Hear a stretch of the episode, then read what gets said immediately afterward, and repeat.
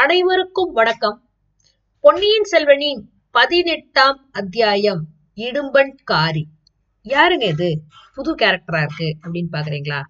கதைக்குள்ள போய் தெரிஞ்சுக்கலாமா? போன அத்தியாயத்துல என்ன பார்த்தோம்? வந்தியத்தேவன் அந்த முதலைக்கு மேல வேல் விட்டு அதனால கொஞ்சம் நிறைய அவமானம் எல்லாம் பட்டுட்டதா நினைச்சு ரொம்ப கோவப்பட்டு அது குதிரையை விரட்டிட்டு போயிட்டான் இல்லையா? இப்ப நம்ம கதையில யாருகிட்ட போறோம் தெரியுமா?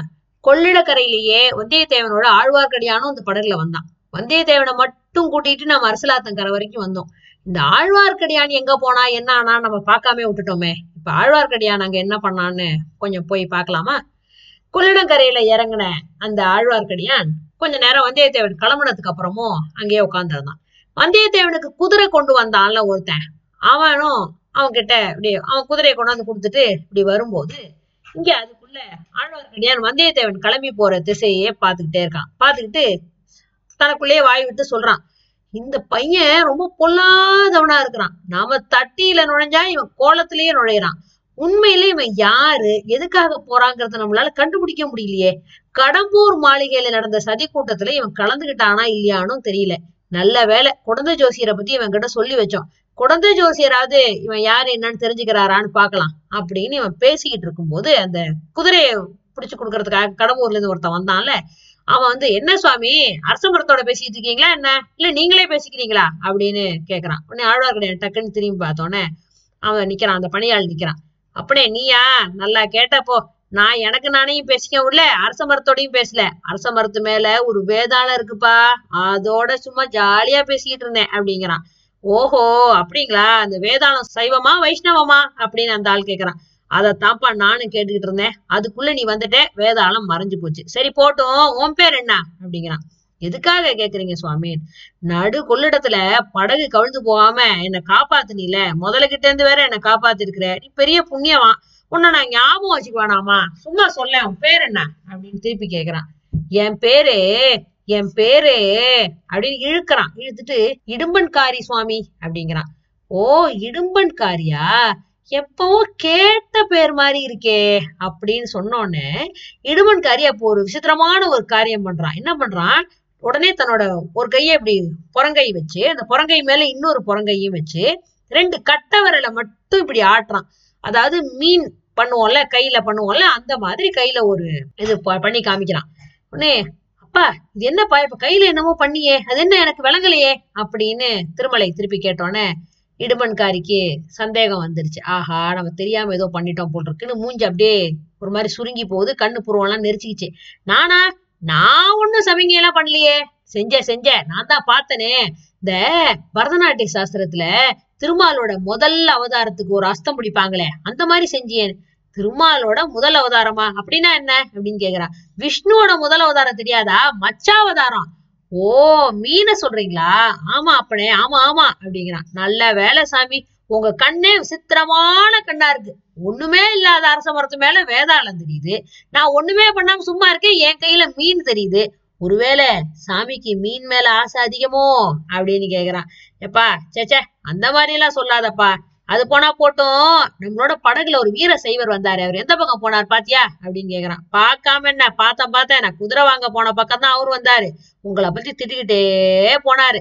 என்னன்னு திட்டினாரு? உங்களை மறுபடியும் பார்த்தா உங்க முன்குடுமையை சரிச்சு தலைய மொட்டை அடிச்சிருவாராம் ஓ அந்த வேலையெல்லாம் கூட அவருக்கு நல்லா தெரியுமாமா?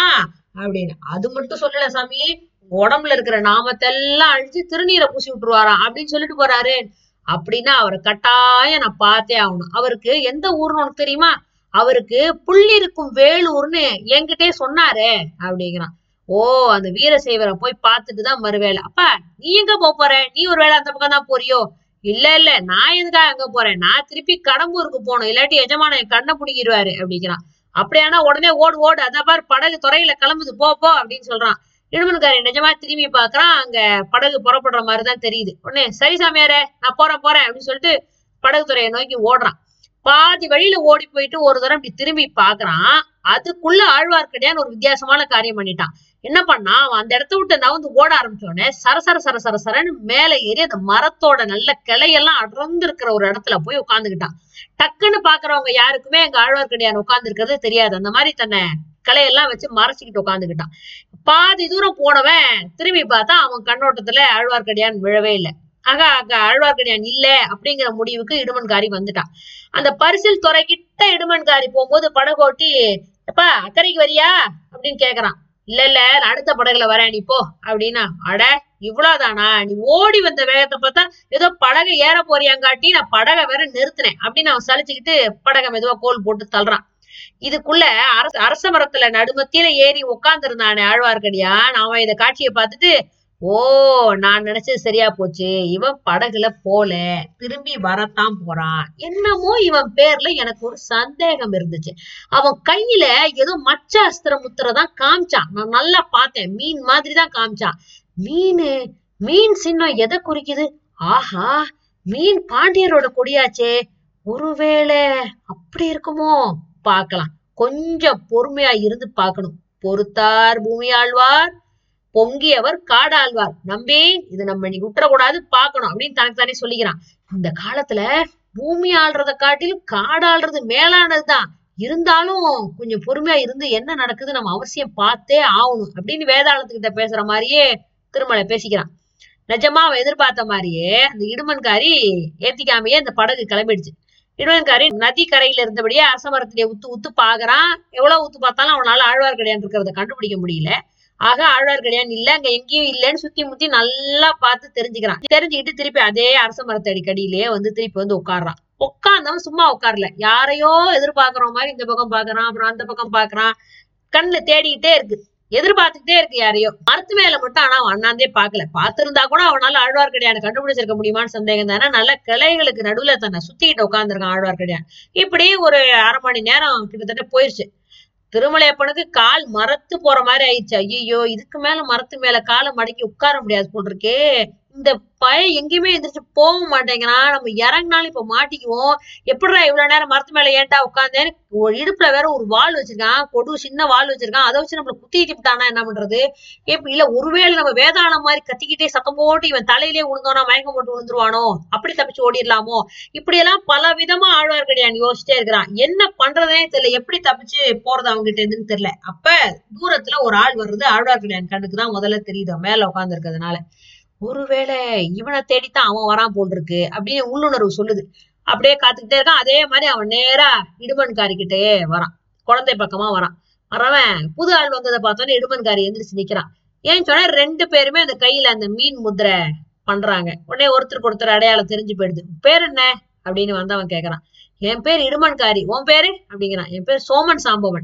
உன்னைத்தான் எதிர்பார்த்துக்கிட்டே இருக்கேன். நானும் உன்னை தேடிட்டு தாயா வந்தேன். இப்ப நம்ம எந்த திசையில போனோம் அப்படின்னா மேற்கு திசையில தான் எந்த இடத்துக்கு போனோம்? பகைவனோட பள்ளி படைக்கியா திருப்பரம்பயம் பக்கத்துல அப்படின்னு அவன் இழுக்கிறான். சத்தமா பேசாத. யாருக்கு அதுல அது விழப்போகுது. இப்படி சத்தமா பேசக்கூடாது. வா வா அப்படின்னு சொல்லிட்டு நாலா பக்கம் திரும்பி சுத்தி பாக்குறான். உடனே இடுமன்காரி சொல்றான் இங்க ஒருத்தரும் இல்ல. முன்னாலே நான் பாத்துட்டேன் பக்கத்துல எங்கேயாவது ஒளிஞ்சிருக்க இடம் இருக்கா என்ன? அப்படின்னா அதெல்லாம் ஒண்ணும் கிடையாது. இங்க யாரும் ஒளிஞ்சு இல்ல யாரும் இல்ல நம்ம ரெண்டு பேர் தான் இருக்கோம் அப்படிங்கிறான். சரி சரி புறப்படு. எனக்கு அவ்வளவு வழி தெரியாது. நீ தான் முன்னால போய் வழி காட்டணும் அப்படின்னு சோமன் சாம்பவன் சொல்றான். வழி ஒண்ணும் நல்ல வழி இல்ல. காடும் மேடும் கல்லுமா இருக்கும். ஜாக்கிரதையா பார்த்து நடந்து வரணும் அப்படின்னு சொல்றான் இடுமன்காரி. சரி சரி நீ புறப்பட்டு போ. காட்டு வழியா இருந்தாலும் யாராவது எதிர்பட்டா உடனே மறைஞ்சிக்கணும் சரியா? அப்படின்னா தெரியும் தெரியும் அப்படிங்கிறான். அப்படின்னு சொல்லிட்டு இடுமன்காரி கொள்ளிடக்கரையோட மேற்கு திசையை நோக்கி நடந்து போறான். அவனுக்கு பின்னாடி சோமன் சாம்பவன் அப்படியே நடந்து போறான். ரெண்டு பேரும் கண்ணுக்கு மறையிற வரைக்கும் ஆழ்வார்க்கடியான் மரத்து மேலேயே உட்காந்துருக்கான் எல்லாத்தையும் பார்த்துக்கிட்டு கேட்டுக்கிட்டு இருக்கான். அடையப்பா காலம் பொல்லாத காலம். எதிர்பாராத விஷயம்லாம் நடக்குது. ஏதோ ஒரு பெரிய மர்மமான காரியத்தை இப்ப நம்ம தெரிஞ்சுக்க போறோம். கடவுள் அருளால ஒரு சந்தர்ப்பம் கிடைச்சிருக்கு. ஆனா இதுக்கு மேல நம்மளோட சாமர்த்தியத்தை பொறுத்ததுதான் நம்ம விஷயத்தை தெரிஞ்சுக்கிறோமா இல்லையாங்கிறது. கடம்பூர் மாளிகையிலே சரியா பார்க்க முடியாம போச்சு. அறகுறையாதான் தெரிஞ்சுது. ஆனா இங்க அப்படி ஏமாந்துடக்கூடாது. திருப்பரம்பயம் பள்ளிப்படைன்னா கங்க மன்னன் பிருத்திவிபதியோட பள்ளிப்படையா தானே இருக்கணும்.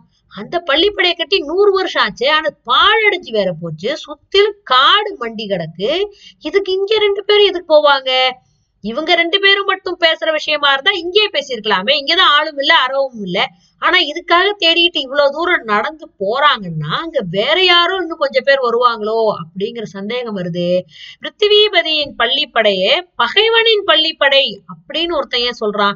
பிருத்விபதி யாருக்கு பகைவன்? ஆ நம்ம நினைச்சது உண்மையா இருக்கும் போல் இருக்கே எதுக்கும் பார்த்து தெரிஞ்சுக்கலாம். இவங்க கொள்ளிடக்கரையோட போறாங்க. நம்ம மண்ணியாத்தங்கரையோட போலாம். மண்ணிக்கரையில காடு அதிகமா அடர்த்தியா இருந்தாலும் பாதகம் இல்லை. காடு மேடும் முள்ளும் கல்லும் நமக்கு என்ன லட்சியம்? நம்மள பார்த்து அதுங்கதான் பயப்படணும். சரியா? அப்படின்னு மனசை தன்னை தானே தேத்திக்கிட்டு வாயோட முணுமுணுத்துக்கிட்டு திருமலை அரசபுரத்துல இருந்து மெதுவா இறங்குறான். இறங்கி மண்ணியாத்தங்கரையோட நடந்து அந்த பள்ளிப்படைக்கு தானே போய் சேரணும். இவனுங்க ஒரு வழியில போறான் ஆழ்வார்க்கடியான் வேற ஒரு வழியில போறான். இப்படியே ஜனசஞ்சாரமே இல்லாத அடர்ந்த காட்டு வழியா ஆழ்வார்க்கடியான் பூந்து பூந்து போய் சேரும்போது சூரியன் அஸ்தமிக்கிற நேரம் ஆயிடுச்சு. திருப்புறம்பயம் பள்ளிப்படை கோயில வந்து ஆழ்வார்க்கடியான் அடைஞ்சிட்டான். இப்ப அடுத்து என்ன நடக்கும்? அங்க யாரெல்லாம் வரப்போறாங்க? இடும்பன்காரி சோமன் சாம்பவன் இல்லாம வேற யாரும் எல்லாம் வரப்போறாங்களா? இவங்க மீன் மூத்திர பிடிச்சாங்களே அப்படின்னா இவங்க பாண்டிய நாட்டை சேர்ந்தவங்களா?